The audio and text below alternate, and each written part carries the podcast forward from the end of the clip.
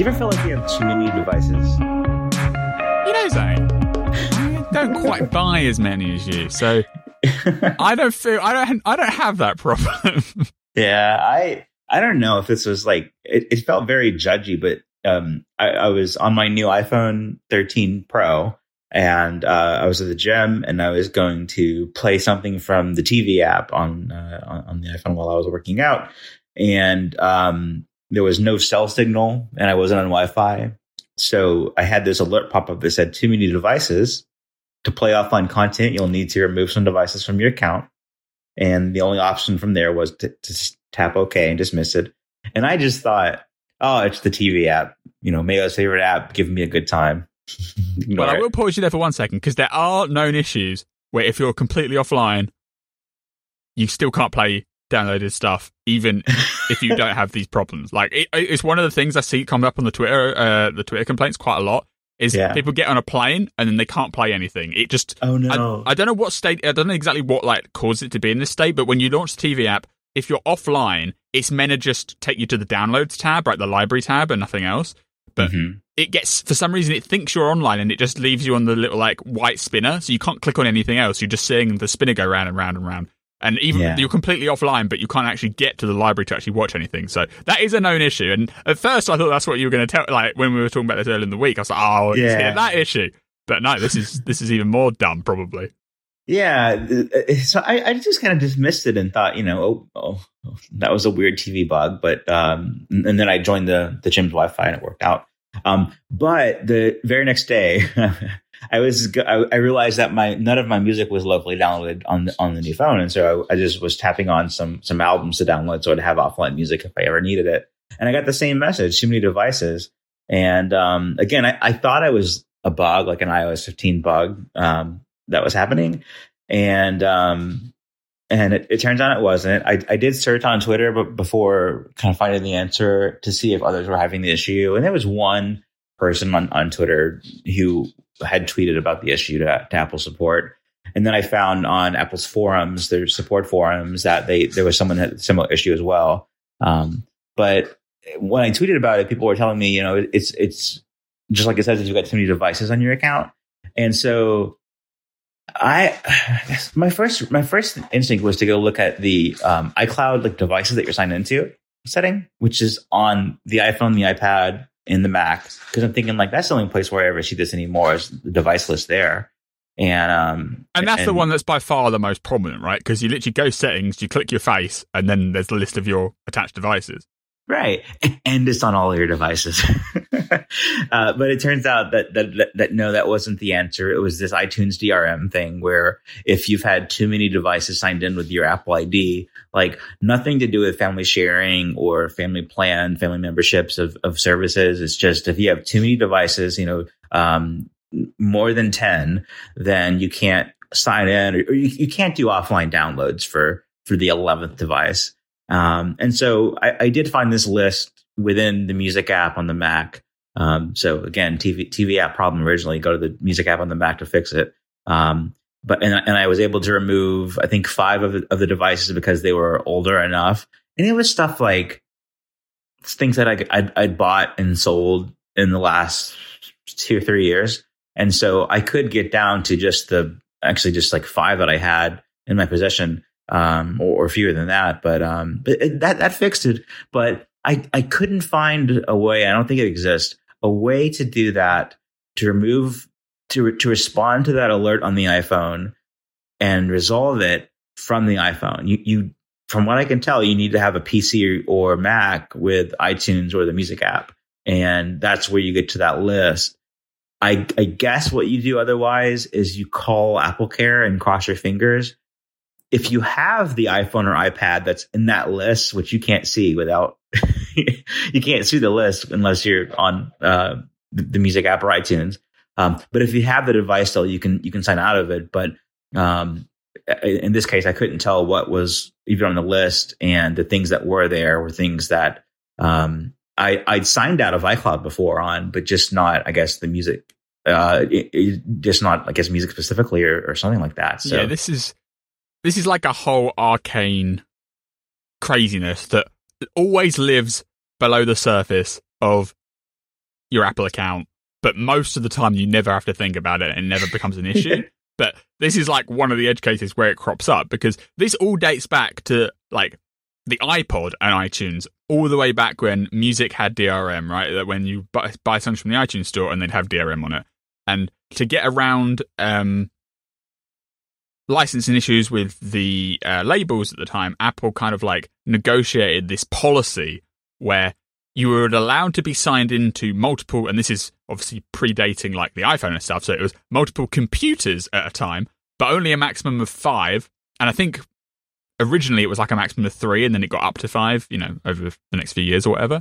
Um, so you could have a maximum of five computers signed in to iTunes at any one time, and only those five computers would be authorized to play your DRM music. And then Apple adds movies and TV show downloads. They eventually had apps all through the same iTunes Store system, right? So they all inherit this DRM policy.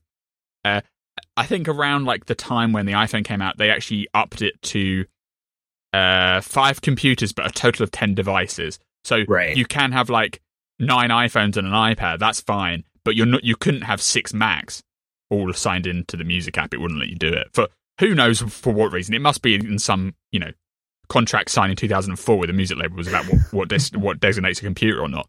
But that's where this all comes from.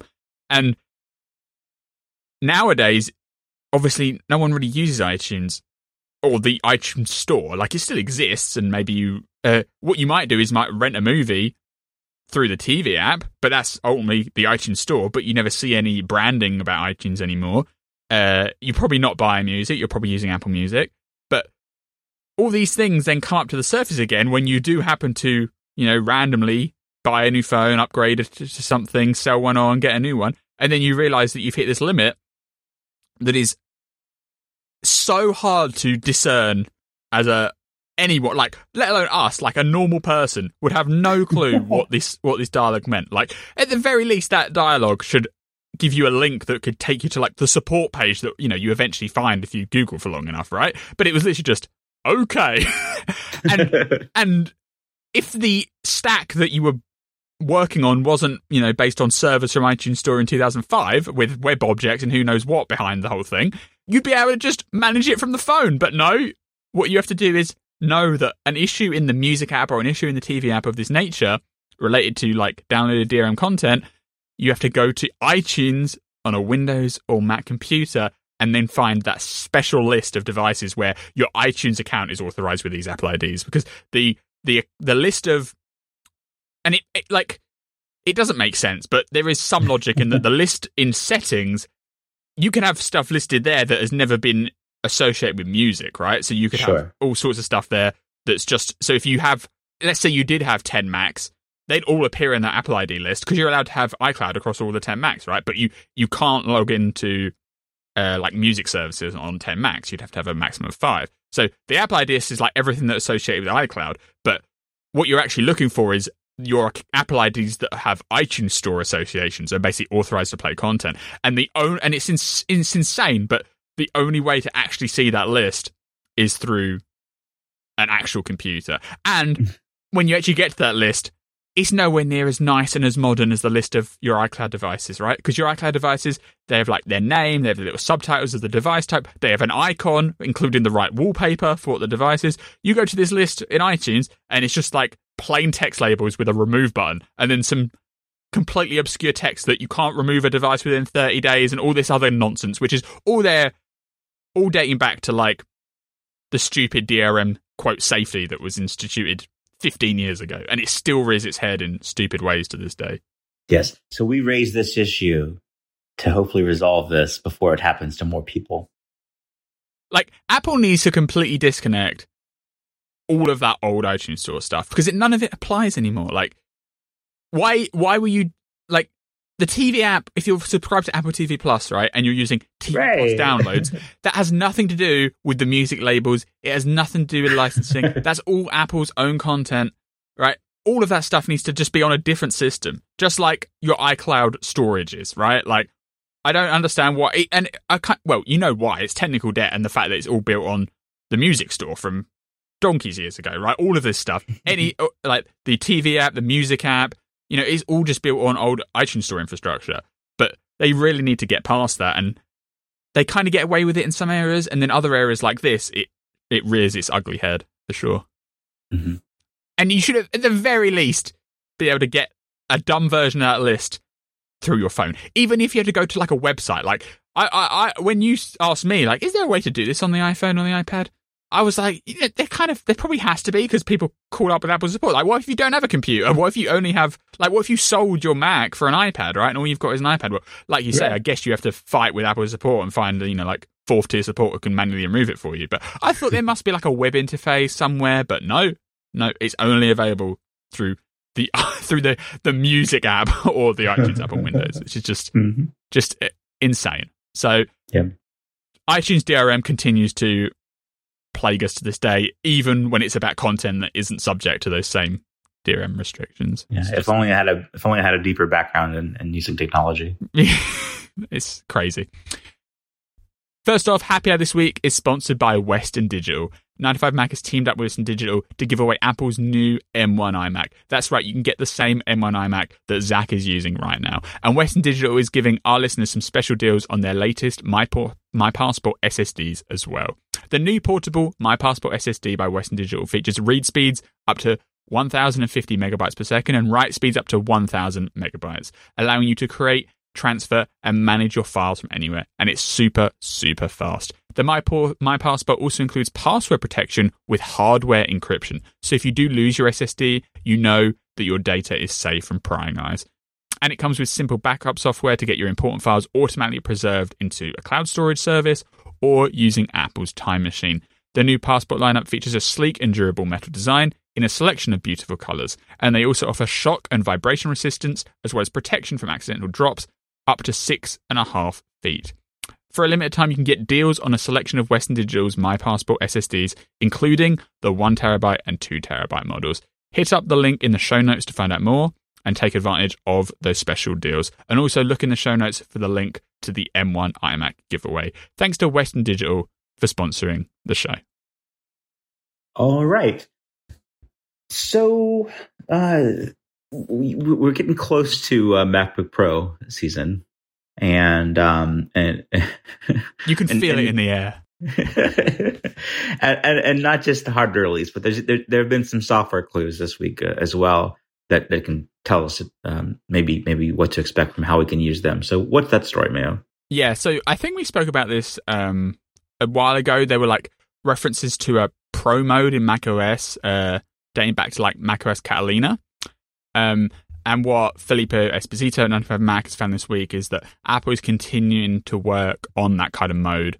Uh, they seem to be uh, renaming it slightly now. It seems to be called high power mode, which I guess is the direct opposite of low power mode, right? Yes. Uh, so low power mode exists to, you know, it slows down your Mac, it turns off email fetch and some other things to try and save battery life.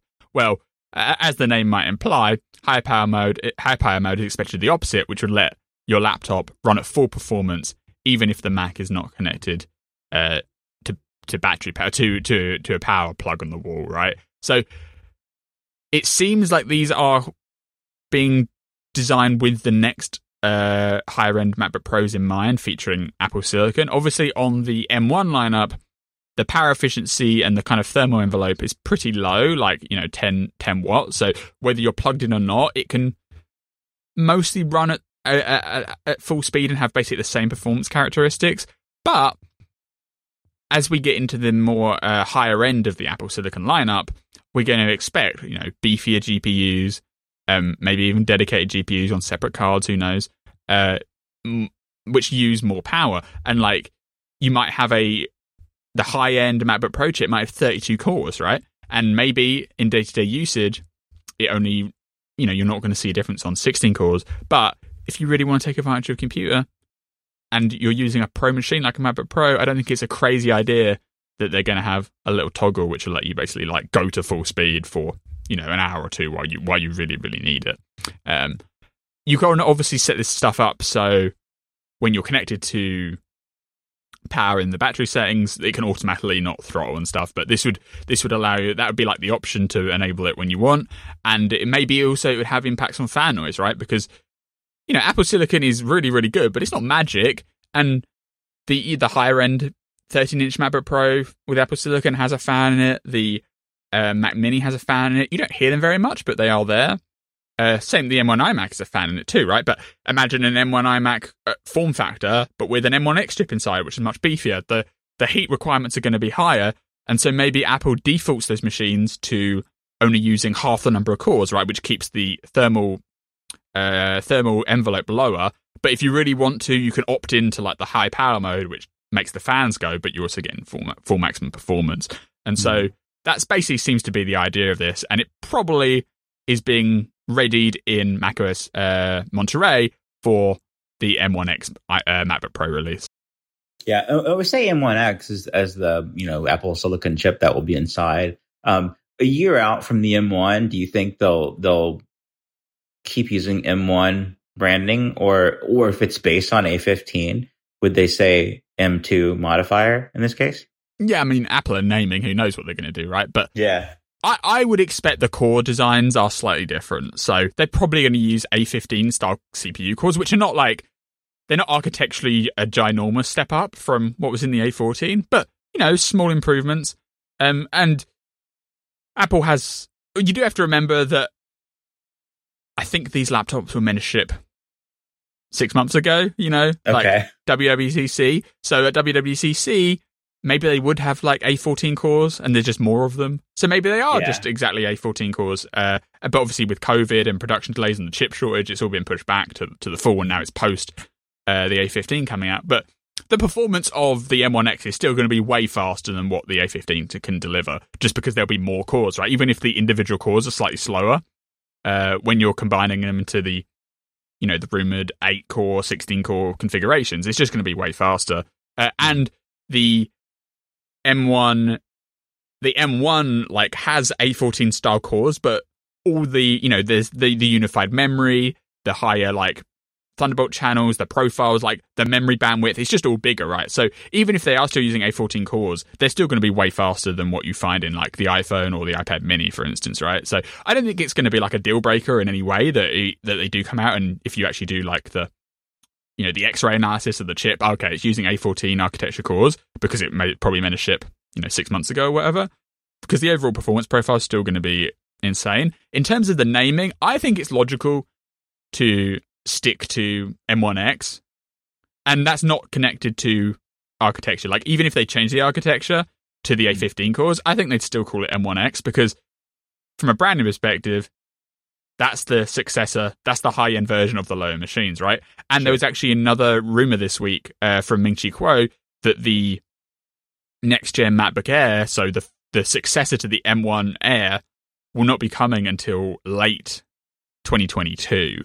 So that's the one where we expect that would, you know, naturally expect to have the M2 chip in it, right? So I think they could very easily ship this with M1X branding, and then they'd have the lineup of the M1 base machines, the M1X higher performance machines, and then in a year's time, eight months, ten months time, by by the time like fall 2022 rolls around, then they can start introducing the new lower machines with an M2 inside, if you see what I mean.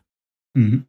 So I'm excited. I, guess, I, guess, you are. I mean, I don't know if I don't know if listeners to this show have got that uh, got that impression, but uh, I am so happy for the M1X MacBook Pro to come out, especially as at the moment the Xcode uh, 13 release is so slow. Like I think it's it's buggy and stuff, and it's slow for people even with the M1 machines.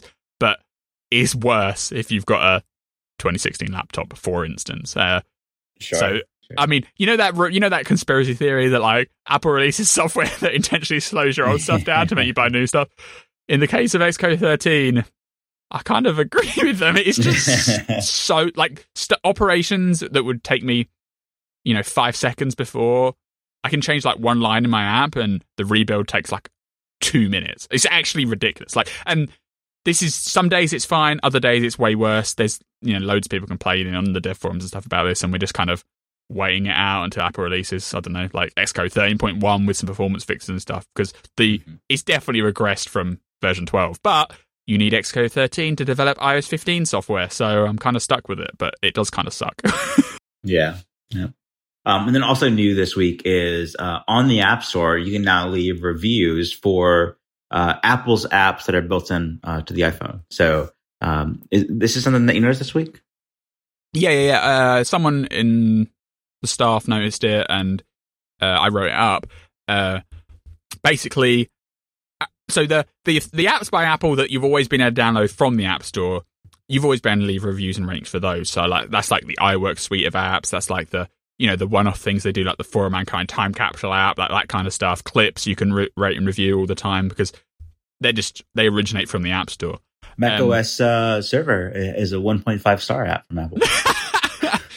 uh, but what's new as of, and we noticed it this week, but I think it started when iOS 15 came out on like the 20th of September or whatever, is the apps that come stock. So the built in apps like calculator, music, mail, news, stocks, weather, those kind of apps. Previous to this month, you they would appear in the App Store listings because you can delete and re-download them, right? And the way you re-download them is you go to the App Store and you find them and you press download.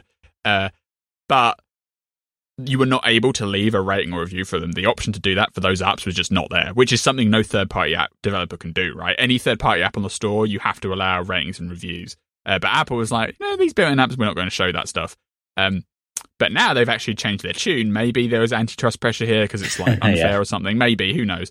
Uh, but now you can actually leave ratings and reviews for those apps. you still can't rate and review uh, the apps on the, the built-in apps that are undeletable, which you know a couple of years ago used to be a lot, but nowadays it's only like the core core apps like messages and phone, right?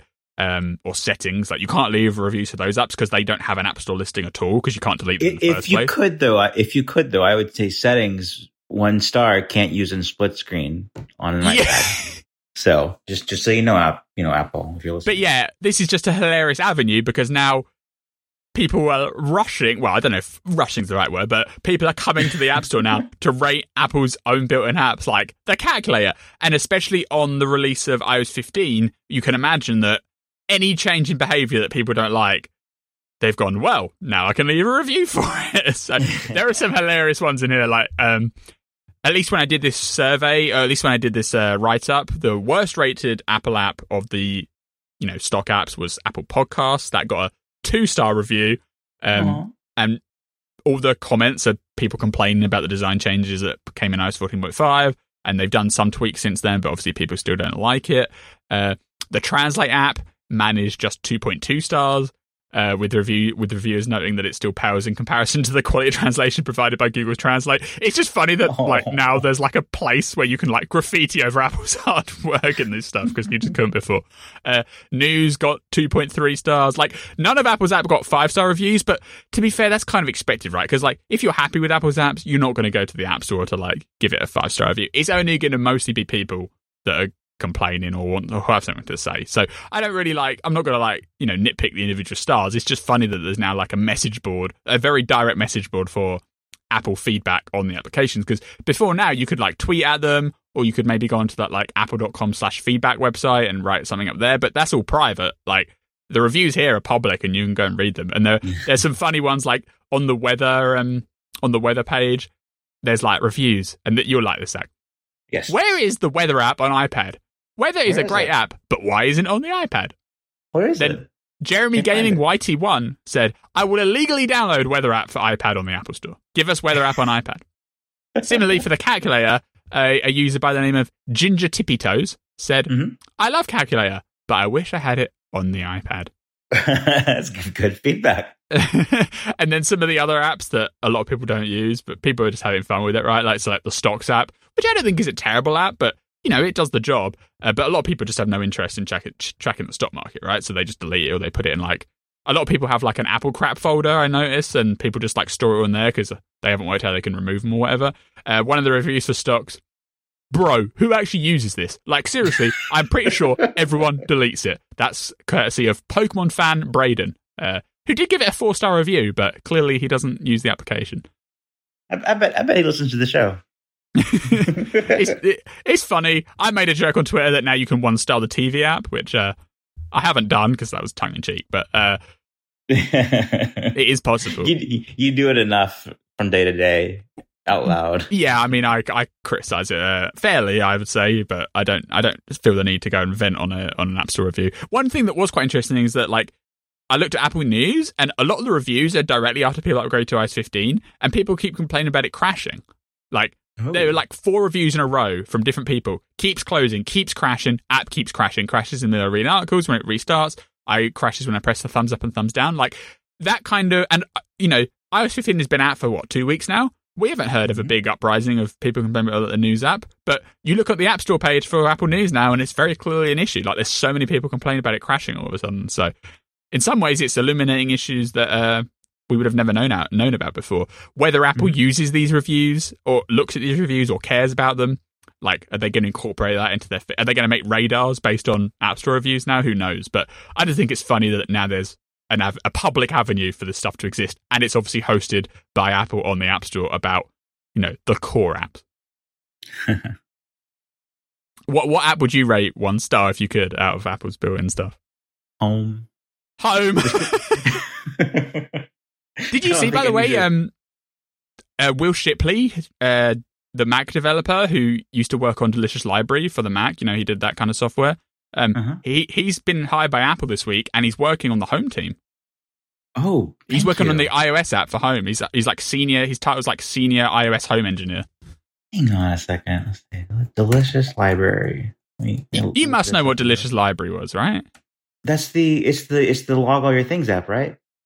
It's the it's like the you you keep your book collection in like a big library. It was like a huge app back in the day, and you could like scan DVDs with the barcode and stuff, like all that. Yeah, it has been like on my radar for about eight years, and I bought I bought it like a couple of weeks ago, and I haven't started using it yet. But I just like the idea of um not not you know I don't know I don't have like one collection of of a bunch of things, but it's just yeah. like my my items, you know, kind of an inventory that was like the start of skeuomorphic design in a way, right? Like, yeah, Delicious yes. Library was like a brand of Mac app in Which, 2004, if there was, 2005.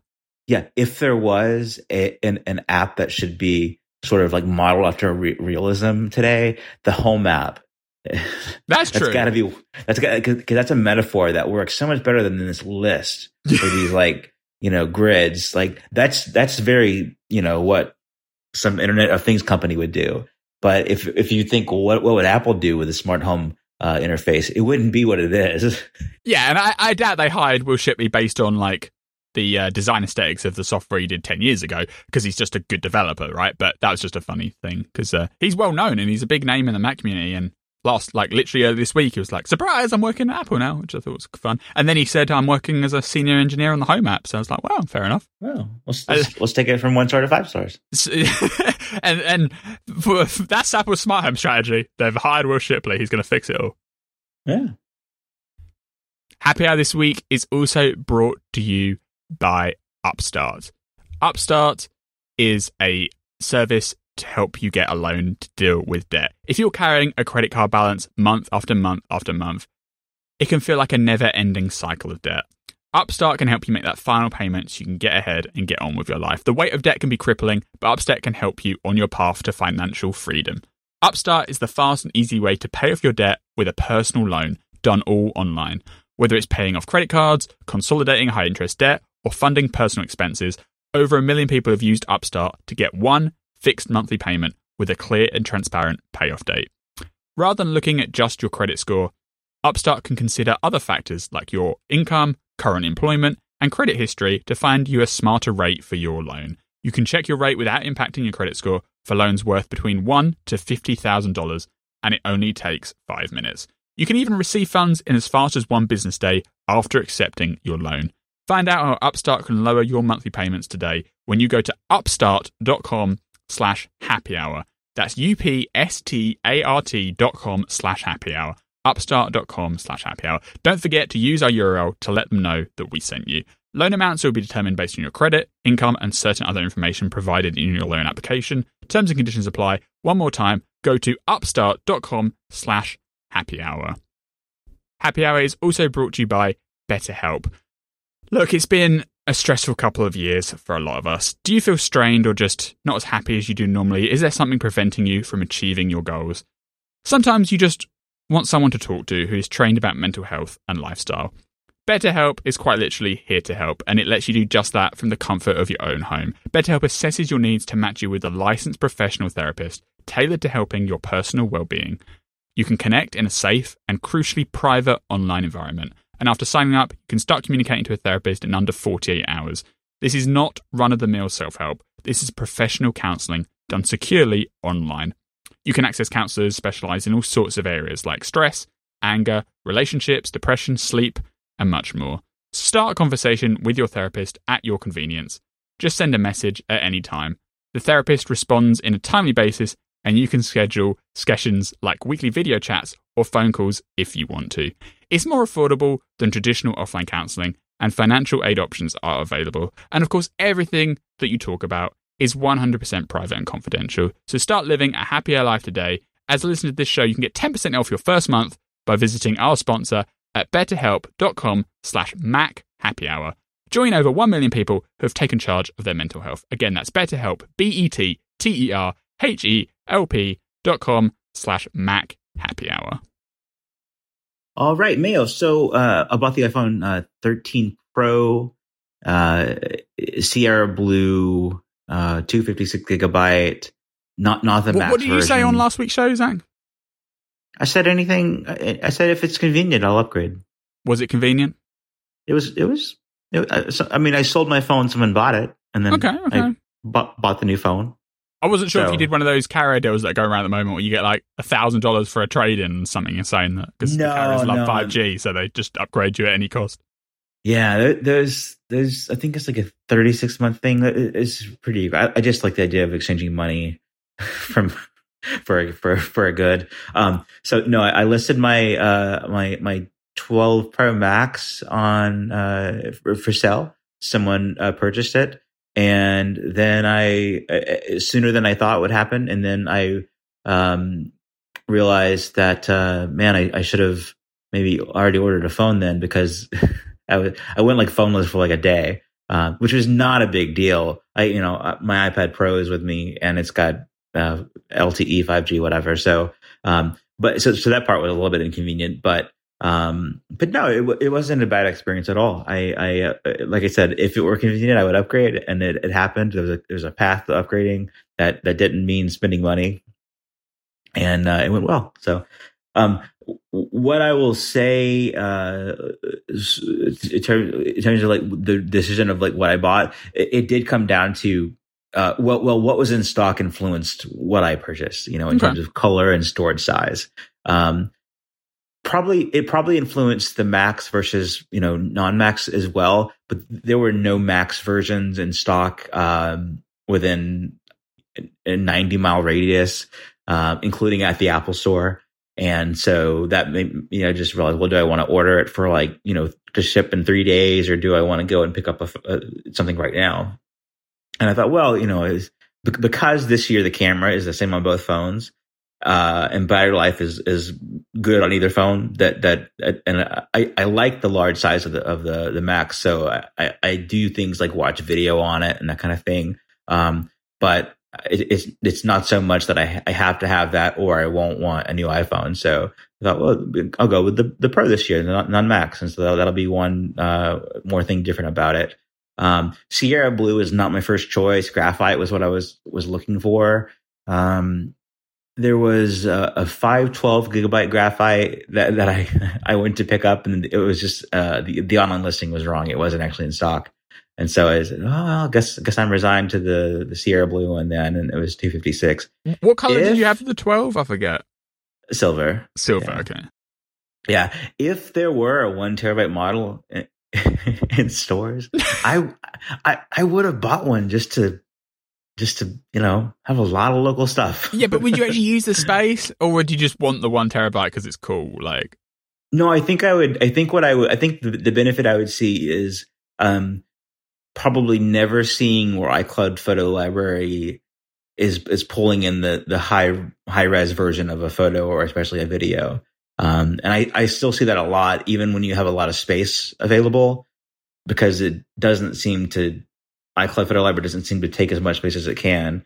Uh, I'll even see like if I- if I've taken a picture, I don't know, in the last hour or so, that that sometimes it needs to load back in. what? Even, do you have Um, originals turned on or do you have optimize? I've optimized, yeah, because originals wouldn't fit. Oh, so Um, uh, you- so your how how big's your library? Like 500 gig, maybe? Yeah, it's a bit over that, yeah. Okay, so I guess you do have a okay. I'll, I'll take it back. You do actually have a use of one terabyte then, because then you could you could have originals with a one terabyte plan, right? You could sorry, your one terabyte storage phone. You could turn on store originals, and you could have your yeah. entire library local, which is right. a, a decent benefit. Because you're right, like if you put it on optimize, even if you like my library is a lot small. My library is nowhere near 500 gig. It's probably like 100, maybe 150. Um, mm-hmm. and I have a 256 gig iPhone uh, I leave it. That's it. Like I, I could turn originals on, um, but I do have other stuff on the phone, right? So if I'm you know downloading a lot of podcasts for a trip or something, I just want it to dynamically adjust the storage of the photo library. Uh, so I put it on uh, optimized storage, and my you know 100 gig library, 150 gig library.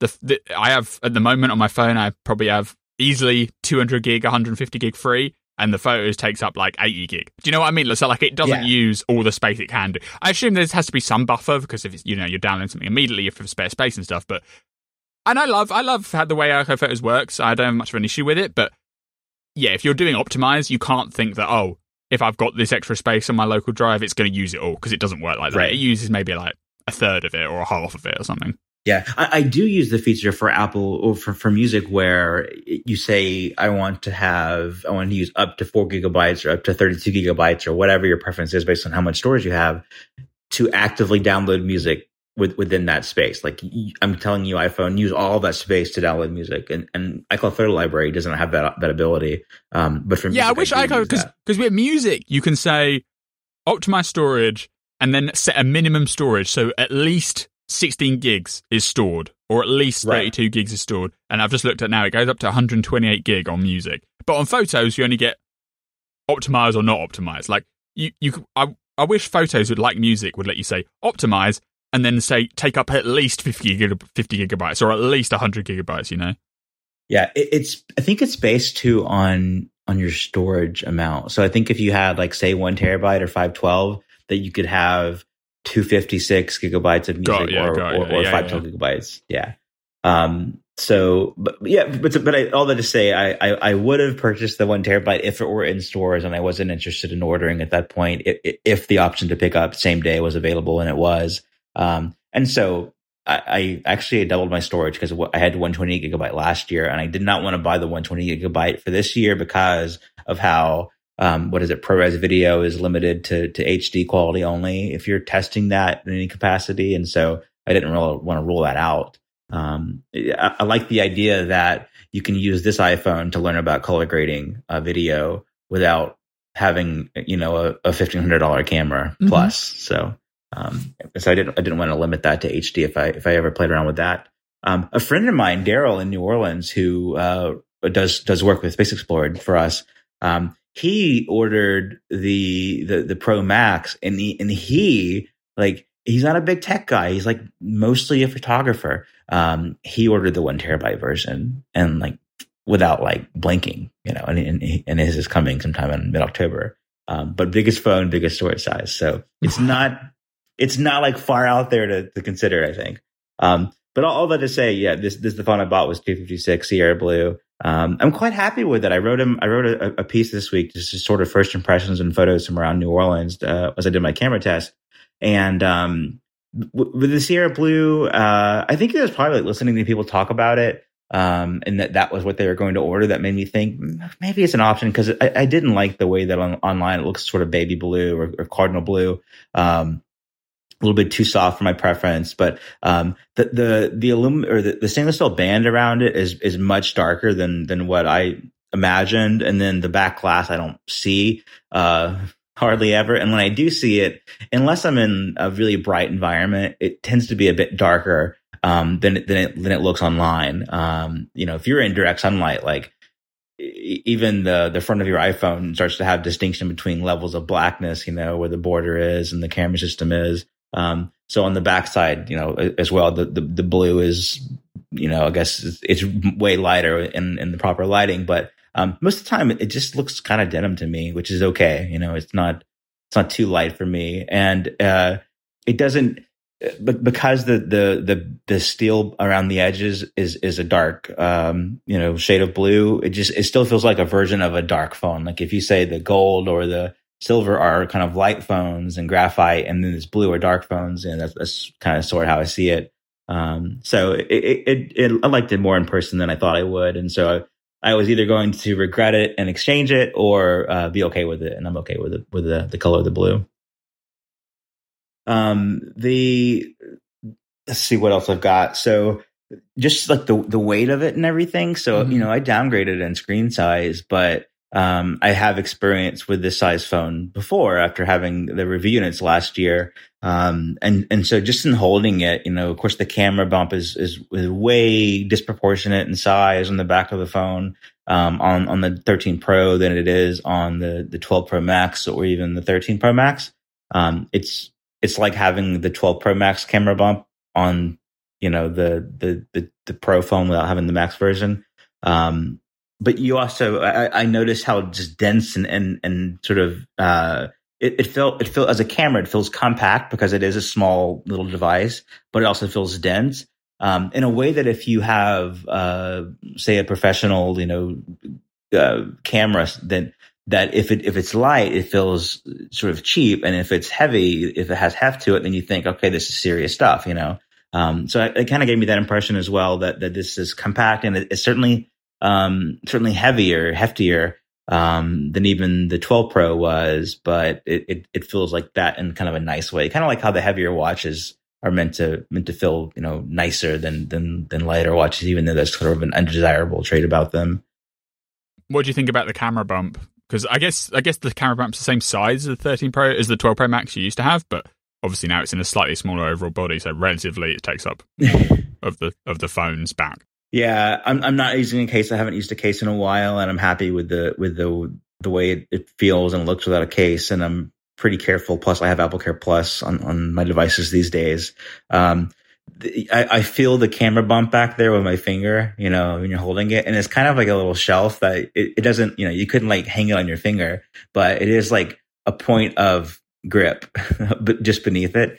If you look at it, I mean, the fact that it spans from from one side to past the middle of the of the um the, the back of the phone. It's like uh, it's not you really wouldn't start with that design, would you? You know, it's just sort of a, a an evolution that got us here.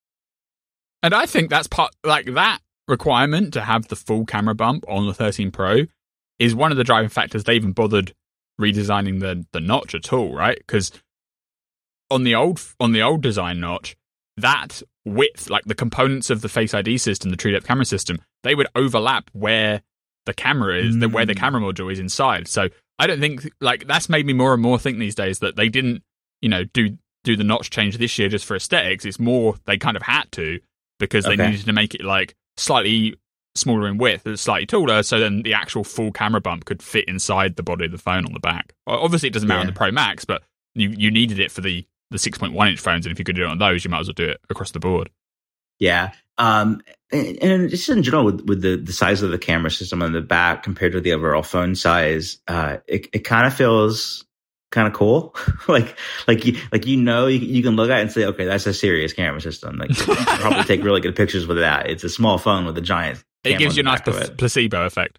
Right. Exactly. So, um, and, and I, so, so I like that about it. Um, I did a camera test around New Orleans, and it's kind of where I, I, I, go around the French Quarter probably every every fall and do this. Um, and uh, I, I, was really happy with the with the camera. Of course, you know, I, posted some photos, and I was I was you know I was happy with the way people responded to them. Um, and one is my my motorcycle, uh, and just uh, on Decatur Street in front of a bar in the background, and there's you know various color lights, and there's the sky with clouds, and there's just the, the colors are the differences there in the colors. It just it's very rich and vivid, um, and that got a lot of a lot of good feedback.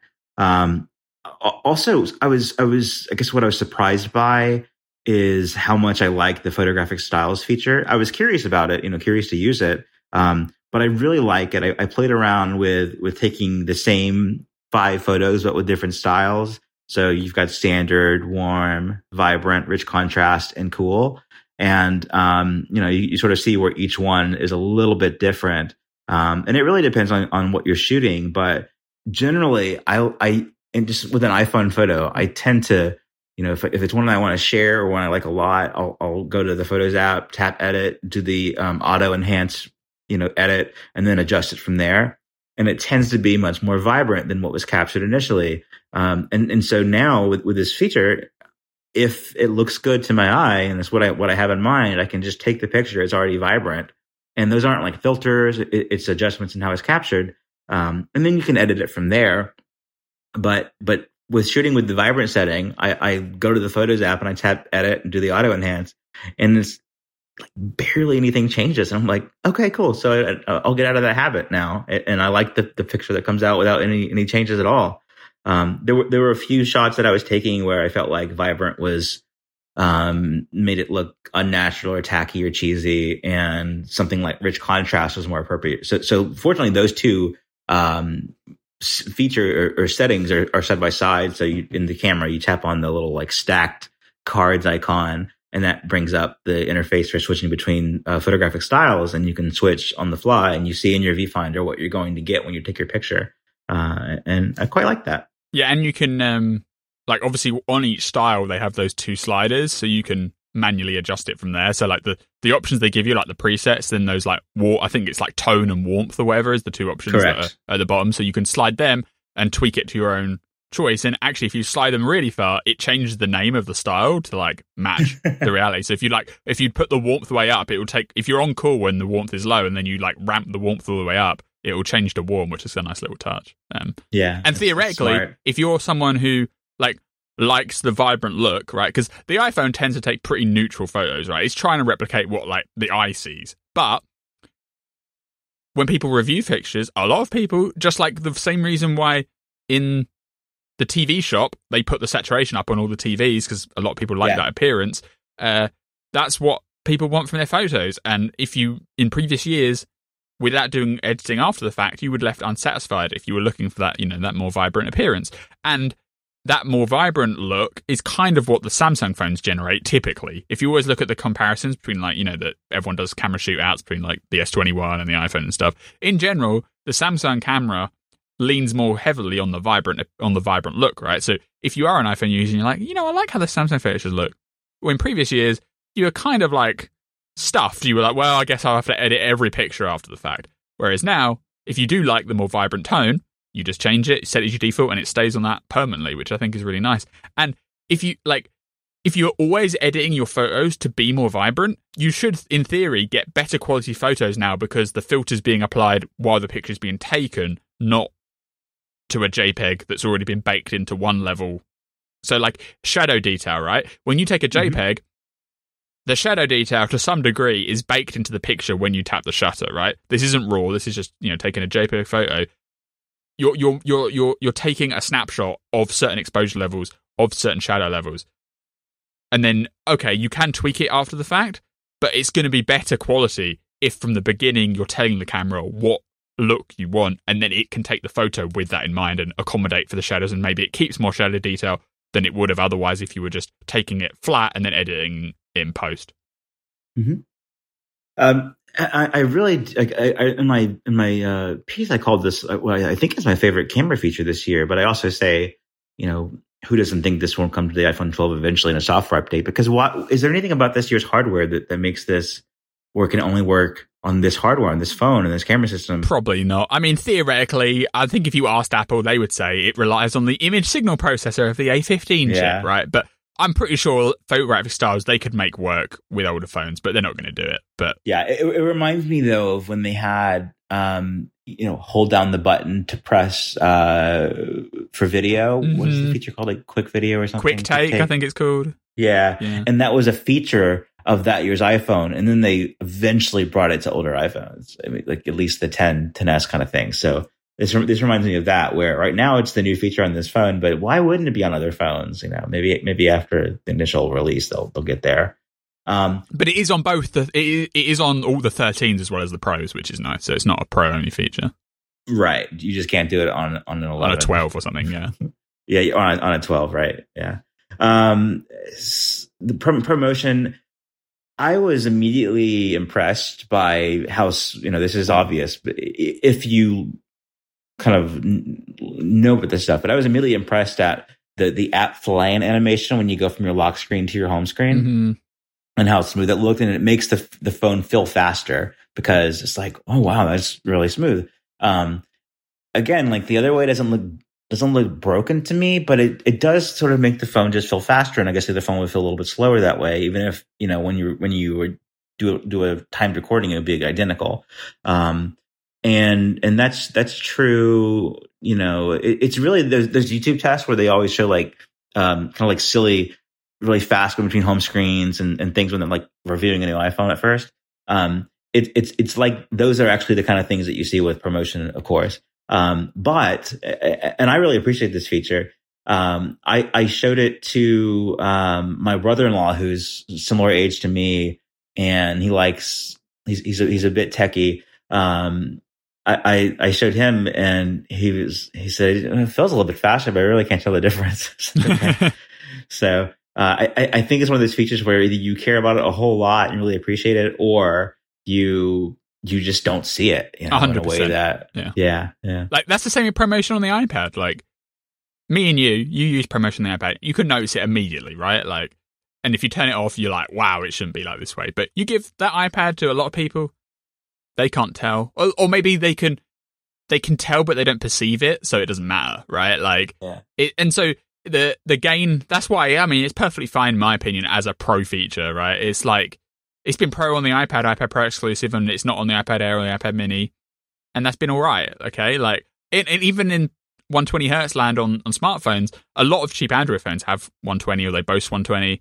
Um, but Apple's implementation is really nice. I don't care that it's Pro only. Like they've done it well. It's adaptive, and as well as you having the uh, super fluid responsiveness on the when it's when it is ramping up to the the higher refresh rate, you also get the benefits of battery life efficiency when nothing's happening on the screen because it can ramp down to 10 hertz as low as 10 hertz so you also get savings there so yeah now i know there was there was there was some development and understanding how third party apps can work with promotion what did we learn this past week about that i think you were looking into that, right? Yeah, yeah, yeah. So this is a bit, it's a bit technical, but uh, you can look at the stories that I posted if you want to see like the full breakdown. But it, there's no, there's not much point lit relitigating it on the podcast just to explain it all. So at a high level, the uh, when when iOS 15 was an when the iPhone 13 was announced, Apple made it seem like there was this one API that a developer could adopt, and it would get 120 hertz refresh rate.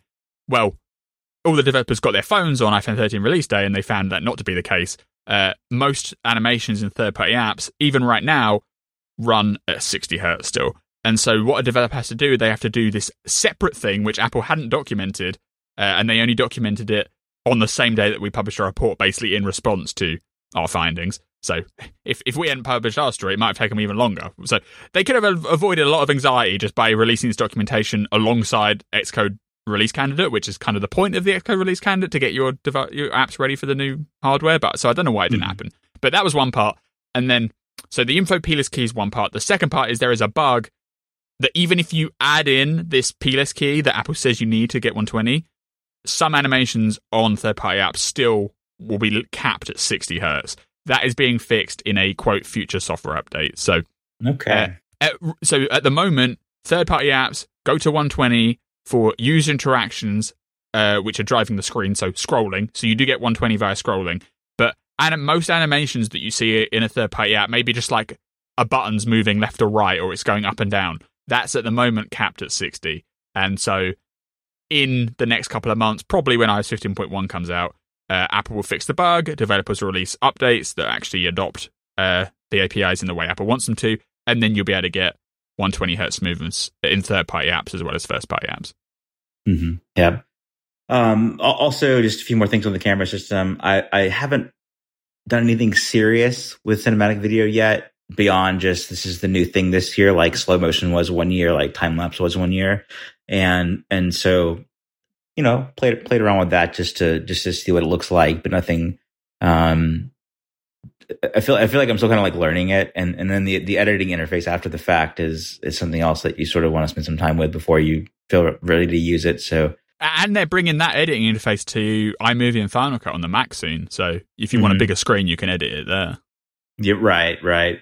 Um, and, and for posting on social media, I think the the it being capped at HD and not not uh, Ultra HD is okay. Uh, it's obviously a limitation this year. Um, I, I'm absolutely still going to just take video quickly, you know, and and the standard video mode. Um, this this it it is fun though in the way that portrait mode was fun to play around with for photos before it got good enough that you could actually reliably use it often. Um, and then and then macro photography. So I played around a bit with this stuff. Uh, it, I, I don't, I don't know. Like I guess I guess I'm curious about what the changes will be like whenever they tweak the interface to it. Um, I it's it's so if, if here's here's the thing. Do I ha- if if I'm in uh, ultra wide mode, I don't think you get macro. Like I don't think you can get that close and it recognizes that that's what you're trying to do. I think it's just an ultra wide out of focus photo. If you're at one x, it does work the right way, and I think it works the right way if you're in three x and you get close. But I'm not positive about that because yeah, I don't know. Yeah, I wish there was just like um, just some UI that that glowed for a moment whenever you were in that in that mode. Yeah, like when you when you have the when you have auto flash on, when it's going to yes. take a picture with a flash, it has a little lightning bolt symbol. They should have yes a little macro symbol. Or what I think they should. I think they. I, I don't like the fact that they try to jam it into the the main camera. I think it should be a separate mode like cinematic mode. But um, I, I, I, like the idea of it being an option because because it is. I mean, I, I, think I think the idea of it is if you're trying to take a picture with your main camera and you get close because you feel like you can get that picture, then it adjusts and you actually can. Then that's how you discover it, and you also don't have to change settings each time you want to get that. You just get closer and it works for you. So I think it's I think it's uh, the right default. Um, but but I, I have had some confusion of like it, so I'm in ultra wide or I'm in 3x. I know ultra wide is not going to do it based on my experience unless I'm wrong. And I, but I think 3x is going to do it. And then with 1x, um, you know, you can get pretty close photos anyway. And so I, am sometimes I'm confused. Have I seen the, the jarring animation or the jarring transition yet between cameras? Or is this, and so I'm like pulling it back and forth to see, is it changing? Because which am I in? So again, an, an indicator would be kind of nice there. Yeah. And if you're um, trying to take a picture of like a flower, it might be blowing in the wind, which might cause the automatic thing to flip back and forth. You know what I mean? Like that's why mm-hmm. they they at least need an option to make it like you just turn it on yourself. And I think the best way to express that is a dedicated mode because then they could give you just like you know pano or portrait mode. They could give you those like on-screen tooltips, like you know macro lets you take a picture close up, move move closer to your subject, move closer, hold still. Do you know what I mean? They could give you that little guidance because if you're just a a random person on the street and you get an iPhone 13 for Christmas, you're not going to know that it's got a macro mode in it. Like if it had a if it had a little thing in that reel at the bottom that said macro, you'd get like an automatic built-in tutorial of like, oh, there's this new feature I can do. Okay, how do I do it? Okay, I have to move close to the subject. Blah blah blah blah. Whereas where it is, I feel like it's too easy to just accidentally trip into, and maybe it like if it if it if it incorrectly switches to the ultra wide when you just wanted to take a group photo, and it for some reason you know maybe I, something got in the way of the lens and it switches cameras. That's just like really annoying. So I think they mm-hmm. made I think they made the wrong choice, but they're working on it. We'll see what the new iteration is whenever it comes out. Sure. Um, and, and then uh, just some some things I mentioned about the buying experience and the selling my own iPhone experience, my old iPhone experience. Um, the, the the the packaging with no no plastic included now, except for the the top screen cover that you peel off. Um, it's very different. I mean, it's familiar the way the, the the way it's boxed and sealed shut is with those pull tabs that are labeled with a green um, badge, and you you know lift them up and rip them off. Um, but then to open up the, the box and then there's just the phone with no plastic around it, it sort of feels like you're you're taking someone's returned phone and, and they haven't properly like packaged it back up. Um, you know, of course you're not, so it's good. that, that's okay. Um, but when I when I went to sell the iPhone 12 Pro Max, I included the USB C to Lightning cable, and the buyer asked me, "Do you have the charging adapter?" Because I had the box and everything, and he's, you know, well, do you have the brick? And I, I had to say, you're not going to believe this. They don't give it to you anymore. and he thought I was joking, you know, and I'm like, I'm no, I'm serious. Like I, I give it to you if it came in the box, but this is all that they fit in there. So, um, he, he understood, but he thought you were trying to scam him. He really did. So that was that was a, a fun ex- experiment. the the last thing is um, I haven't bought a case yet, but I think I'll buy one not because I use it every day, but because when I want to put my my phone as a camera like on the ground leaning against something, that's way more ideal with a case around it than than sitting on its own.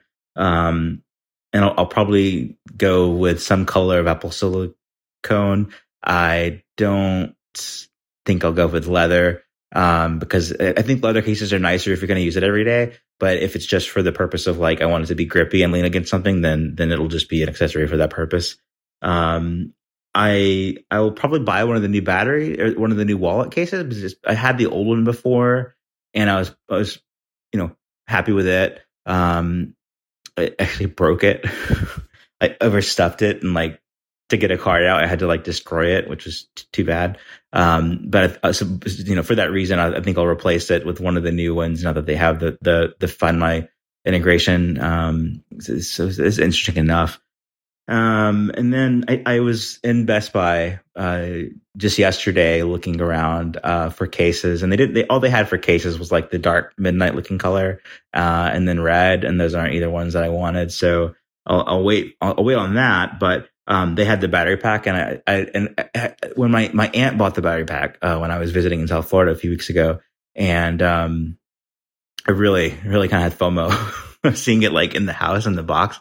And so I thought I'll, I'll buy one uh, next next time I get the chance to to pick up, buy one in a store. And this is how I justified it. You know, going from the not not getting the max this year, that's a hundred dollars, and the only difference besides the screen size is like the battery life would be a little bit different. So thought, okay, you know, this is the same price as if I were to buy a max.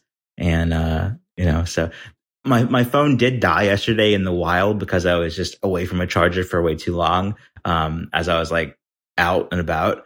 Uh, and the battery pack that I bought wasn't charged yet, so it didn't didn't come in handy yet. But I I did charge it once I was home, and the battery pack, and I just did it in my backpack. And my backpack is usually with me, um, especially when I go on my motorcycle. There's you know not much you can carry if it's not in a backpack, so um, I tend to have that with like my iPad and and my keys and wallet and headphones and everything. So um, I'm now the owner of a battery that, and I also, also think it's just cool. I, I, we wanted, I, I don't know about you, I wanted this product to exist and they made it. And so it's kind of my vote of this, this was, this was nice. And, and all of the 9to5Mac uh, colleagues that we have who sort of were very disappointed about it once it was released in terms of all kind of things, like the way it felt and looked and everything um, the capacity, all of that. E- even our colleague Parker, who returned his, he bought it again, and and and Chance has one, and like you know, so even the, the, the people that were like meh on it, I think they came around, and I I just wasn't interested because I had the Max phone and it didn't, wasn't a big need. Um, but as my aunt bought one, and as I made this new purchase, and I thought, eh, yeah, it's the difference in price of a Mac. so uh, uh, I'll, I'll, I'll, and it, the main, main thing is that it's interesting technology. I'm glad they made it. It's not the most efficient or most, you know, elegant, uh, practical, yeah, or most elegant. Um, but it, it is, it is, uh, it is cool tech that I'm glad they made. Um, the only thing my really, compl- the only thing I really complain about the, the battery pack charger case situation this time around is, is that the shutter button was really useful on that one battery case that was for the 11, I think it was. And um, speaking of my friend Daryl again in New Orleans, he purchased my old 12, uh, uh, 11 Pro Max, which had a battery case with it, and he loved the shutter button. And he was asking me, you know, they, where, where's the new one? And I'm like, they don't, they don't make them anymore. It's just a, a pack now that sticks on the back of it. And so there's, there's no replacement for that button that was a hardware button that even with your phone screen turned off, you know, locked, you squeeze that and it launched the camera, or you you you know squeezed it without releasing it and then launched a video in QuickTake. Um, so I still I, I, often feel like if there was some I don't know double click or tri- triple click gesture on like the volume toggles or something. I mean, I think it's probably maybe hard to, to map it out because the, the the side button is is is for Apple Pay, and then you can do triple for guided access, I believe, or accessibility shortcuts. But I would like a, you know, grip the phone in some way or do some button quickly that launches the camera in the way that that, that case did. And I think it's unfortunate that that was just a one off thing. and we haven't seen it come to the iPhone, even though there are Android phones that have like dedicated camera buttons and, um, you know, squeeze gestures and that kind of thing. Yeah, for sure. Mm-hmm. Happy Hour this week is also brought to you by Incipio. Incipio's new line of cases for the iPhone 13 are designed for use with MagSafe so they're compatible with the MagSafe charger, and they're compatible with all the accessories like the MagSafe battery pack. Uh, the Incipio Duo is their latest addition in their case lineup. The Duo cases feature drop protection from up to 12 feet, and they have special impact struts which reduce the total impact force significantly. Plus, you have a raised edge on the front for additional screen protection.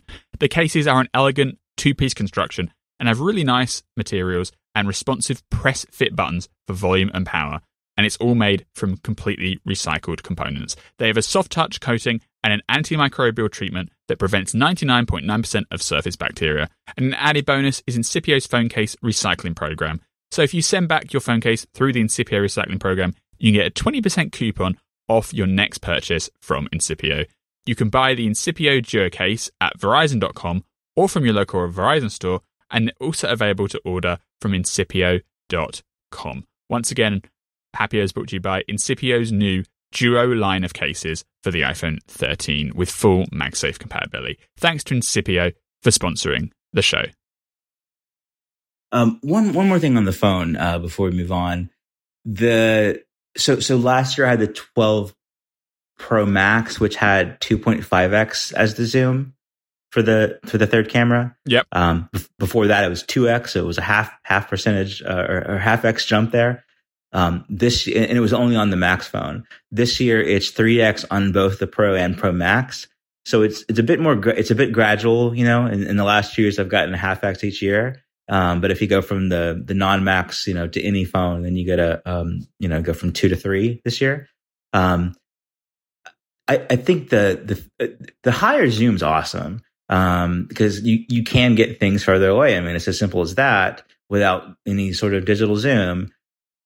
Uh, what what what makes me a little just what makes me think about it though is is you you do lose the ability, I think, right, to to take a two x photo without it being optical. Yes. Yeah, because it's digital zoom on on, on the one x camera. Yeah, and the iPhone sometimes will use the 1x camera in like lower light situations, even if you're on 2x mode, because it considers a digital crop of the wide angle lens to be superior to the uh, optical zoom of the 2x lens, just because the uh, aperture and the amount of light that like even uh, it was more true on the 12s but even on the 13 the standard camera the light intake is just way higher than the other lenses. So in certain situations before if you were at 2x mode it would still be using the 1x camera and just zoom in.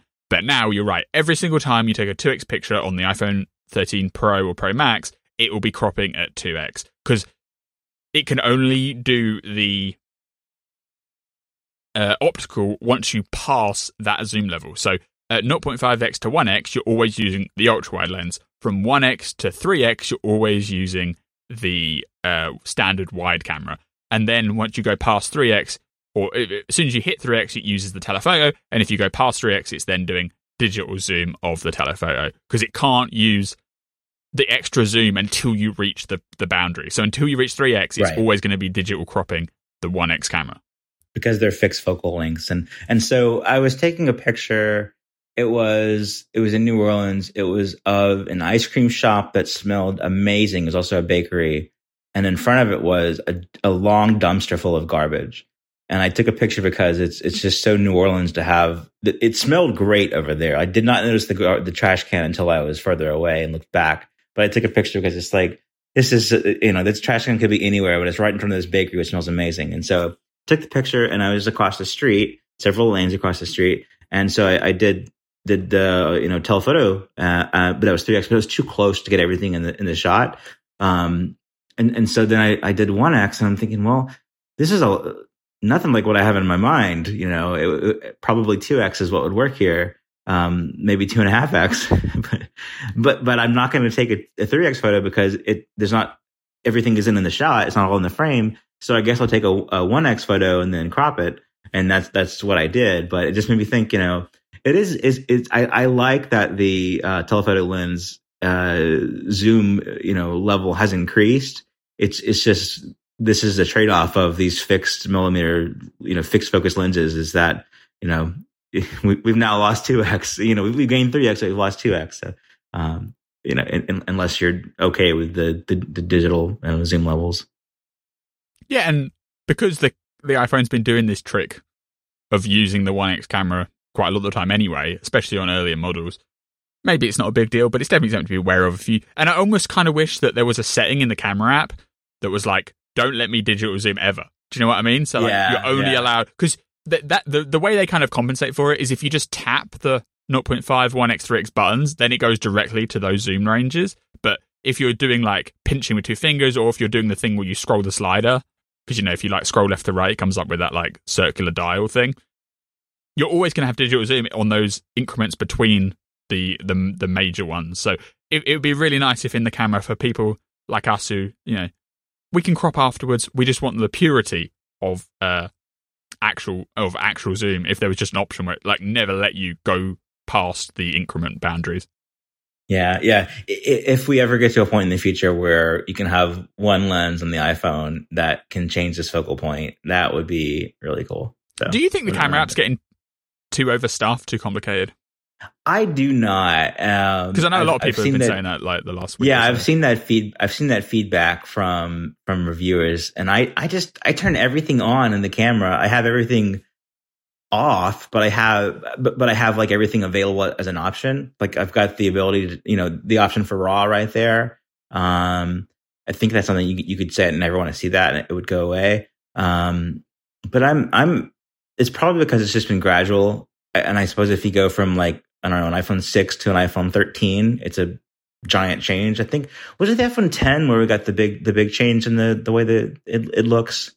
Um, there was one year where the design was a lot different on, on one phone. I believe it was the 11 the 11 year. That's when they added okay. like the because that's when they added the like capture out the side the frame stuff. So you got the borders and it went mm-hmm. you know so you could see like the the wider lens in the like the the translucent areas of the camera and they added yeah. like that thing like the one thing that really makes that I think's done about the camera is the thing they actually added with the 11 series, where you have that little like arrow at the very top of the screen that you can tap, and then it reveals the extra options at the bottom of the screen. Right? It's like, mm-hmm. why is this arrow up here, but the options appear down here? Now, the arrow's trying to suggest that yes, you can swipe up as well, but still, it mm-hmm. just that's the only time when I feel like the camera's a bit like full of features and maybe do with a bit of redesign. But that's nothing new about the iPhone 13. That's been the case since the iPhone 11 Pro series. Yeah, I, I, I would I would say that if I were making a design critique, it would be that if you have big screened phones where all the UI elements can fit, then let there be the option to not have things be hidden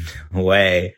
Um, I mean, to go from camera to the music app, it's where did the the the repeat and shuffle button, you know, go this year? Um, and no matter how big your screen is, it's usually a swipe up to get to those to those things, and they're pretty small too. Um, but but the camera app, I'm I'm I'm okay with it, and I'm still more comfortable in the camera app than using a third party camera app that has a, a sort of a, a competing interface.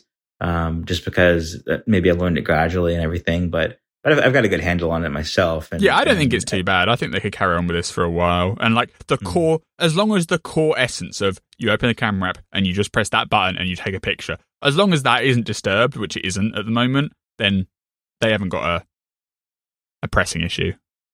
Right, right. Yep. So uh, next thing is uh, this week I did go hands on with the iPad Mini uh, six, the the new redesigned version with the larger screen and slimmer bezels and everything. Um, no, I did not buy one. I only went to uh, to Best Buy and it was out on display, a purple model. And so I'm proud of you, Zac, because I thought we were coming to this episode with you buying both. I'll be honest. I mean, there were times this week where I considered it, but I talked myself out of it. I really like my iPad, um, and and I thought about it too. And you know, I, I was a little bit tempted to, to do the trade in on my kids, my son's iPad four, to make the iPad six cost 329 and that's a major upgrade for that device but um, also i was thinking about it you know and if i were to do that i, I think it would be better just to, to trade in the ipad mini for the ipad the 329 model and then it's i think it ends up being about 40 bucks to do that out of pocket cash and then he gets a bigger screen and you know we, we put a big dumb case over it so you're not going to notice the the the design, the design design aesthetics of it so um, that's that's where I've landed, which is that there's there's not a need for this iPad Mini. Besides, it's nice, and if um, it was if it cost nothing and someone gifted it to me, I would love it and use it. But um, for five hundred dollars minimum, I, I, just can't justify it. Um, but I did I did play around with it. You know, I, I I played around with the the volume buttons, which, as we know, moved from the side of the iPad Mini to the top of the iPad Mini, across from the sleep wake button. Um, we had uh, I saw a, a tweet this week um, that mentioned that the volume button behavior had changed on the iPad Mini.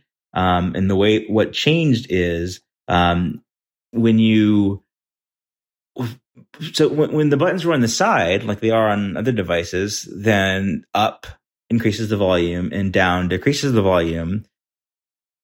And and this could be changed on any iPad in software at any point and and would make sense. But what they've done with this mini by default is the up and down are always volume increase decrease, even if you're holding it upside down and the buttons that go from the top left side to the bottom right side.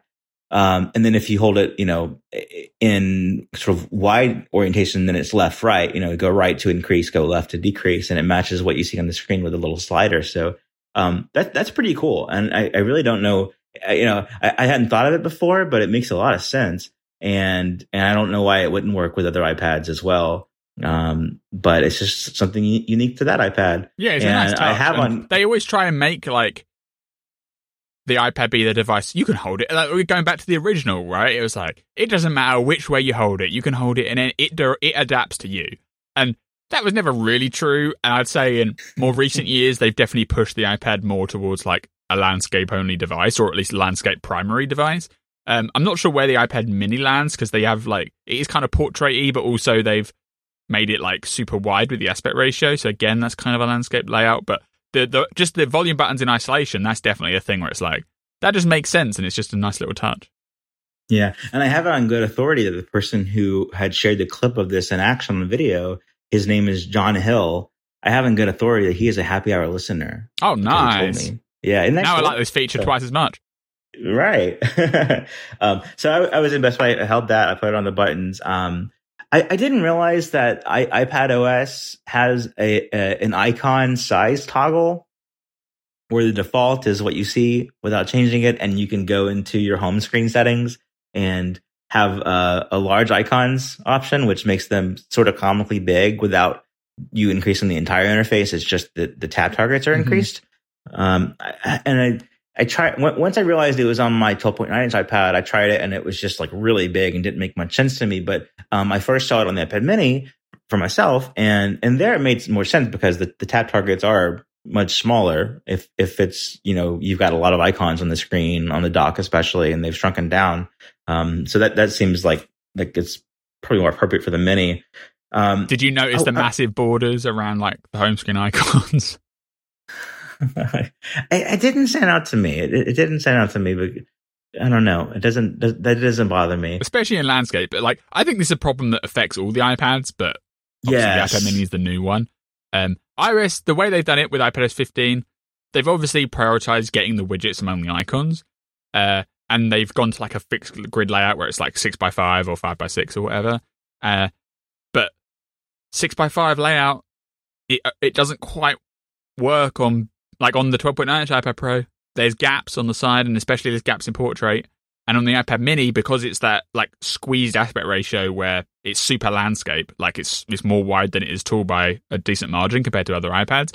You see even more on that where you have your you know your six icons in a line, and then they have like 200 pixel wide margins on the left and the right. Like it's it's okay, but it doesn't feel optimal. And I think there's more they can do there. Maybe on the iPad in a future generation they drop the whole like fixed grid thing and you can literally just place them anywhere you want. Maybe I, I think the grid makes a lot of sense on the phone. It's a nice simplifying factor, but if you're going to the canvas of the iPad, the way they've done it in iPadOS 15, it doesn't feel like it's a done a done and dusted deal. It feels still kind of work in progress esque. So. Yeah, my my iPad Pro 12.9 inch home screen it has no widgets and, and no icons on the home screen. It's just a, a photo like like like a Mac desktop would be if you, if you don't have anything on your desktop.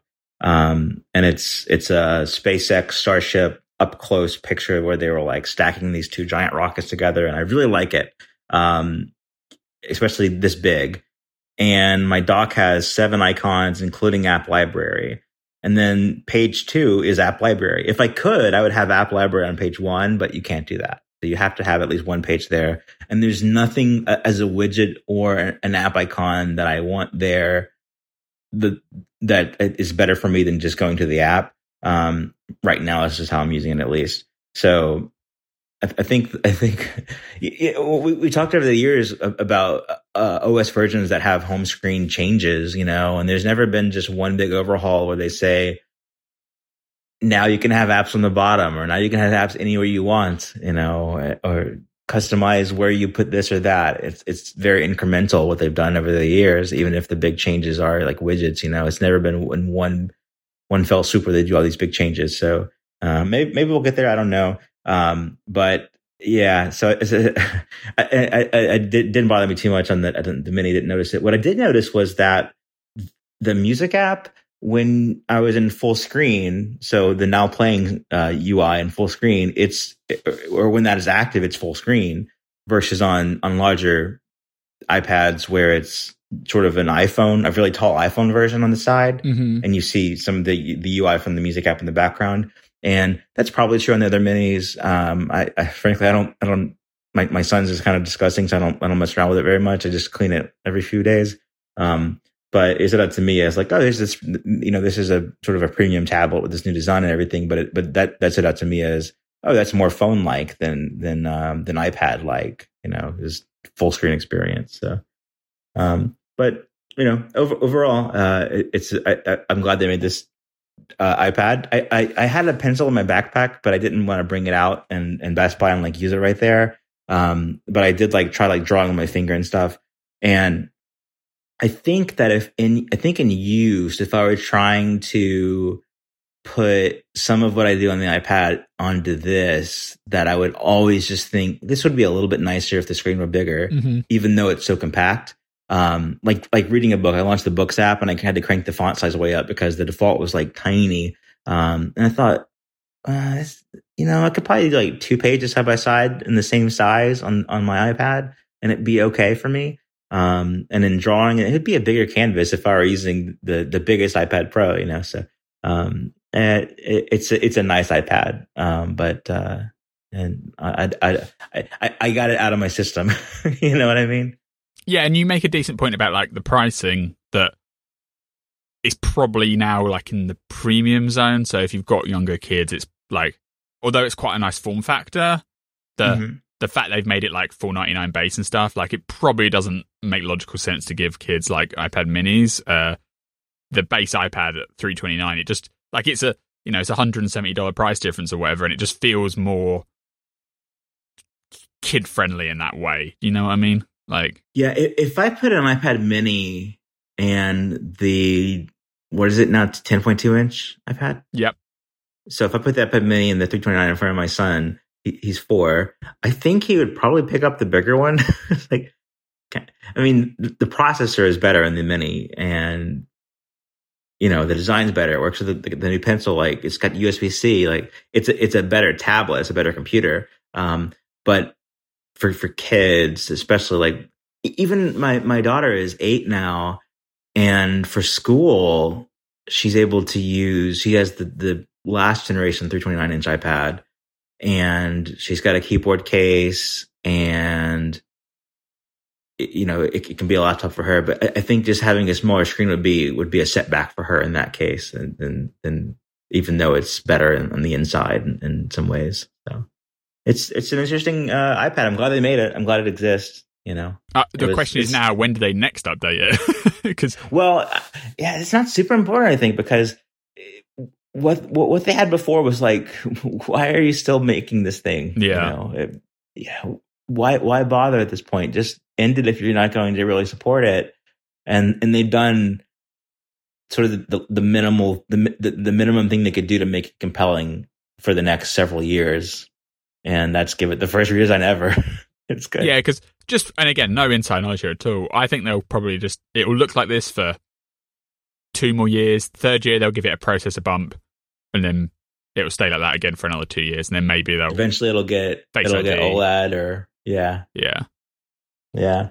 I don't think they're going to invest in it like they do the other iPads. Like I think it's they've given it a big update this year, which is great. But I think now you're going to see it return to the schedule it's been on for the old generation, where you know it gets a spec bump in a couple of years' time, maybe another spec mm-hmm. bump a year after that, and then maybe they start giving it like Face ID and stuff. I don't think it's going to become a core iPad in their lineup. Like the the the, the for for its age, for the fact that it looks like outdated, the 329 iPad it gets an update every single year, right?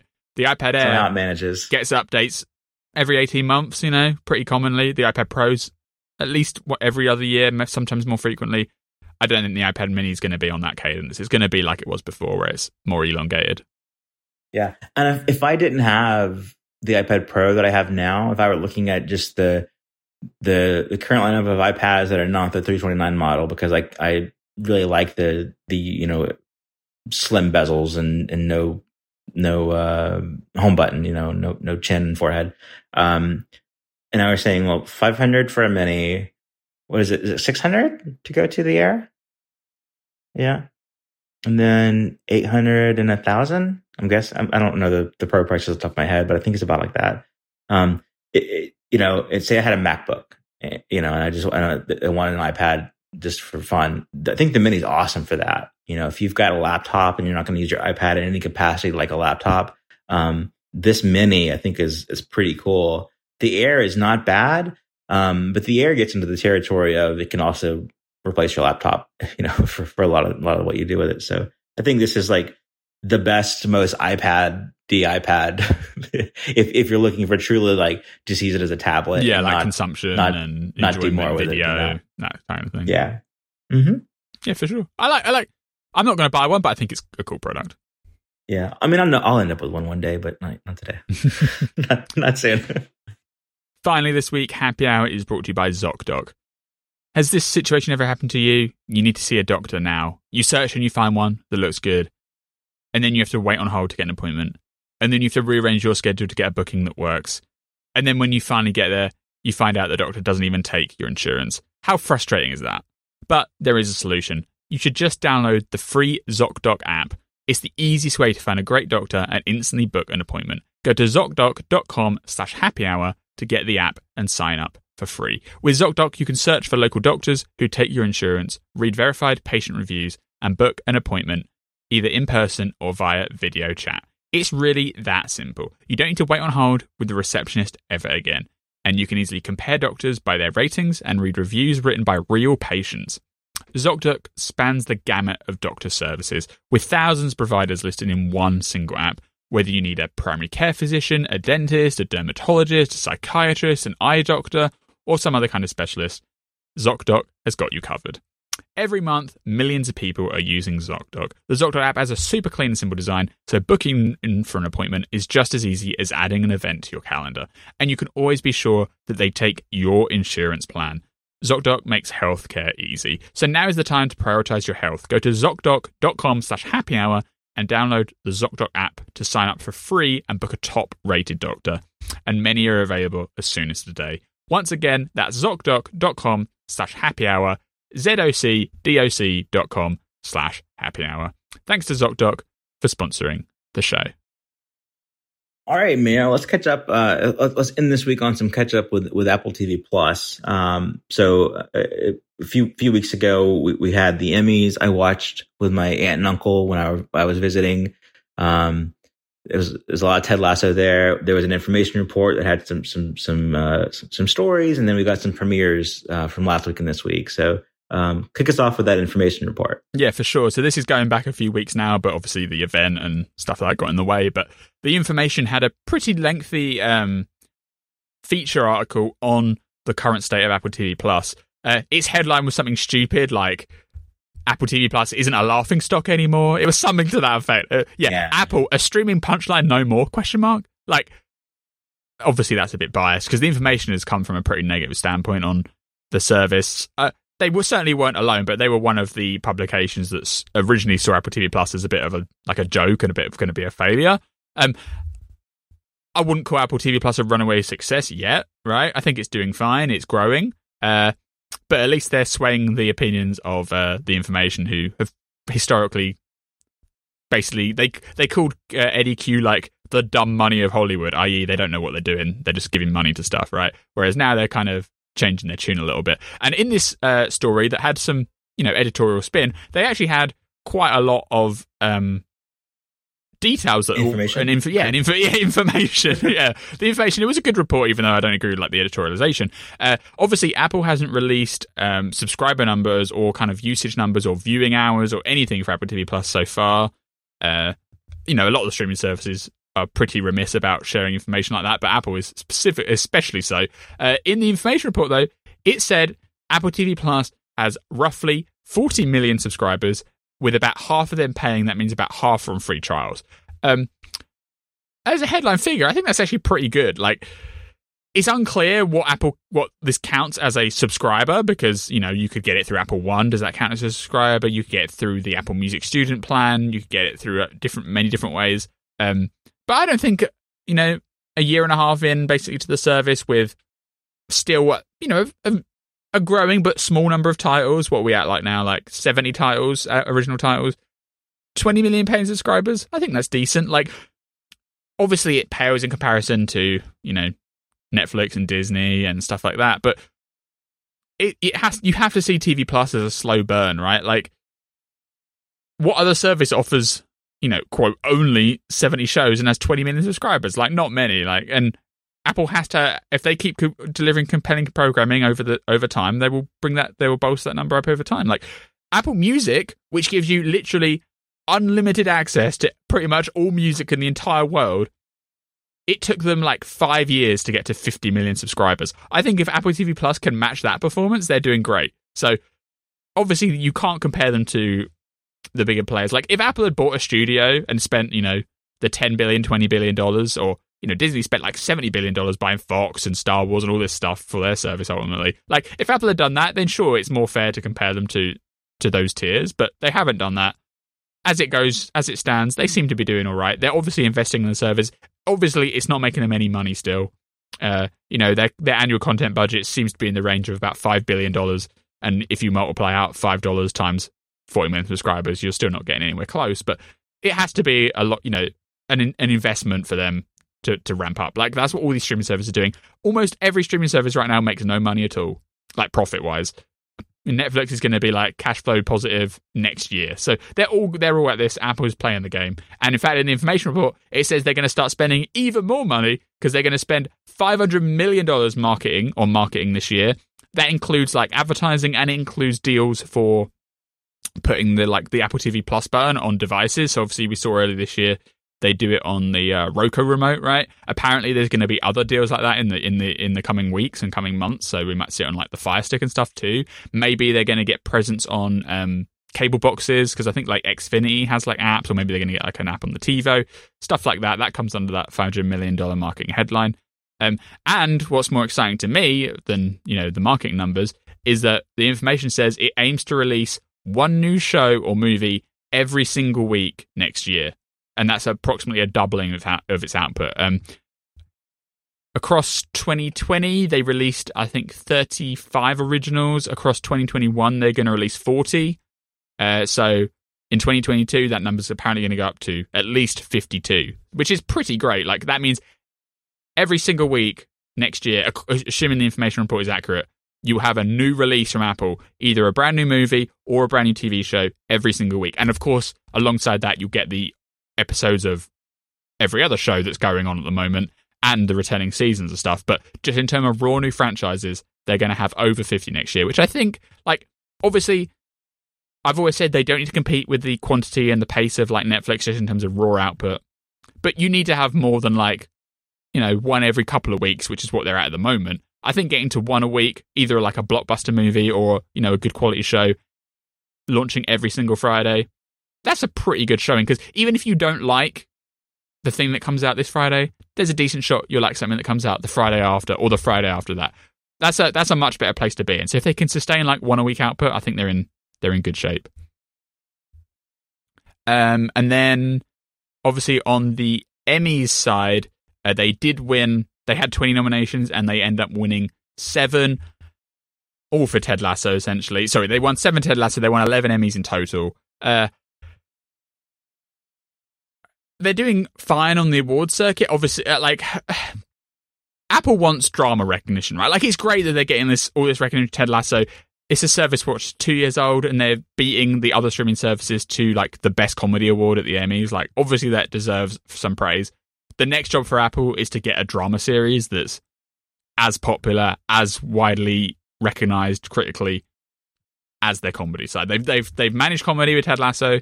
They've struck gold there. Now it's up to them to do the same on the drama side because you know, like it or not, the drama category at the Emmys is considered the most prestigious. So that's their next target, right? Like winning best comedy series, winning, you know, best actor for comedy is great, but the the most coveted prizes are best drama, best actor in a drama, best actress in a drama, and today Apple hasn't quite mm, you know, they're not necessarily expected to reach it within their first 18 months, but that's obviously where their eyes are set on. You're not spending $100 million on this TV show, $200 million on this TV show, $200 million on this TV show. You're not spending that kind of money and not wanting, you know, that top accolade and that top recognition. So I'd say Apple's done well with comedy. Obviously, they can't rely on Ted Lasso forever. They're going to have to, you know, expand the catalog and they are doing that. But now it, the pressure's really on the drama side to bring the same kind of results. Because if Apple right now had a drama that was as popular, as widely talked about, as well known, you know, as Ted Lasso has been for comedy, TV Plus would be in a fantastic position. It would be really popular. Mm. But as it stands right now, they've got the hit on comedy with Ted Lasso. We're still waiting for the other shoe to drop, basically. Mm-hmm. Yeah. Because one of their big efforts was Foundation, right? The big sci fi show. And I've been waiting for this for ages. Uh, it debuted last week with two episodes. Uh, I don't want to say I was disappointed, but I think it, they could have been better. The episodes okay. are a bit overstuffed. I'd say they're trying to tackle too much in one go. They're introducing so many concepts and so many characters. I, even as like a big sci-fi fan, I was a little lost. Like, I'll keep watching it, and the visuals are stunning. Like, they obviously spent so much money, you know, on the sets and the CGI and everything. But the raw story, at least in the first two episodes, I'd call it a little weak. I'm hoping it gets better, and the reviews from critics has been very across the board. Some people say it's like very average. Some people say it's great uh, if you stick with it and stuff. Uh, I think once they get over the initial hump of introducing all the characters, introducing all the concepts, because Foundation is pretty complicated, right? And I, I they try to tackle like five different groups of people in the first episode. When I think it probably would have been better if they'd have just done like two or three and then brought the others in you know, in subsequent weeks rather than trying to stuff it all into one go. Uh, but as it stands, I'd say the on ramp for this show is pretty high. Like you have to stick with it, I think, and we'll see how the season develops. I'm I'm hoping it goes to a satisfying conclusion, and I believe it's already been. It hasn't been officially announced, but uh, production on season two is underway, so it's going to continue. Uh, but out the gate, I'd say it hasn't quite met the mark of what I was hoping for. Visuals are stunning, story and writing not quite there. Um, and then the other big show that's hit Apple TV Plus uh, literally today as we record is the problem with Jon Stewart. So that's uh, the first outing of Jon Stewart since he quit the uh, Daily Show like five or six years ago. Uh, this is the big show. This is the first uh, release that's executive produced by Richard Plepler, the ex HBO CEO. That's part of his uh, production deal with Apple. And obviously, Jon Stewart is a huge name. It's a great get for them.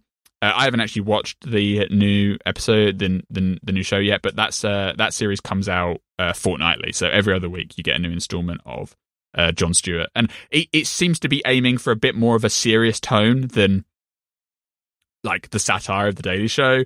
Uh, it's you know it's one subject over a whole hour, and there is jokes and it is funny, but it's it's more serious. They're trying to actually like get across a core point. Uh, like the first episode's about war and the, the support that you give for veterans and stuff. So it's not just like a ha ha, let's laugh at the news. You know what I mean? Mm-hmm. But I, I think it's cool when we'll see how see how well it's done and how it's received. Like streaming in general, they haven't had like across all services. I don't think they've had the same kind of like success finding like a talk show format that people really cling on to. Even Netflix has gone through like five or six different hosts for various different talk shows, and none of them have really stuck. Uh, so we'll see if Apple can uh, fare any better there. Jon Stewart is obviously a huge name, so getting him on board is uh, has to be a positive for the service. Yeah, D- describe the video, the promo video they, they did this week. Uh, yeah, that was hilarious. So ahead of um, the problem with Jon Stewart coming out, uh, Stewart posted this video on Twitter where it was like posed as a skit on those like you know for only two dollars a month you can stop poverty in South Africa, like those kind of like TV commercials. Uh, mm-hmm. It was like that. It was um, shot in black and white. Obviously, it's satirical, and it was like you can help the scourge of missed content. How do you get to see my show? I, I can't deliver it as well as Stewart did, but it was like yeah, a yeah. big a big joke on the fact that like people don't know what Apple TV Plus is, they don't know how to get it, they don't know how to watch it, and it was like this like two minute skit that's just uh, it was funny. You should if even if you don't want to watch his show, you should just watch that like ad. Apple should just run that ad on TV because it was a pretty good it's awareness just, campaign. Yeah, I mean, on their part, they're saying we have great content, no one's seeing it. so yeah, I, I, thought that was great too. Um, I've I've watched the first ten minutes of Foundation. Um, I was I was on the my iPad Pro at the gym, and I I I was hooked enough into it that I thought I, I already worked out for a full hour, and I, I want to just sit down on the couch and watch this on TV. I, I think this is going to be pretty good. Um, I just haven't gone back to sit down on the couch and watch it yet. I'm in the process of, uh, of moving this week, and so it's just um, next week. Next week, I'll I'll have that ability to just you know binge. Uh, I guess three hours or four hours of of of, of, of uh, foundation if I, if I like it. Um, I'll check out the problem with that. The problem with uh, Jon Stewart um, this weekend though, because that's something I can you know enjoy on the, on the iPad and not feel like I need to be in a proper theater environment for. Um, the the the the Emmys with all the Ted Lasso wins.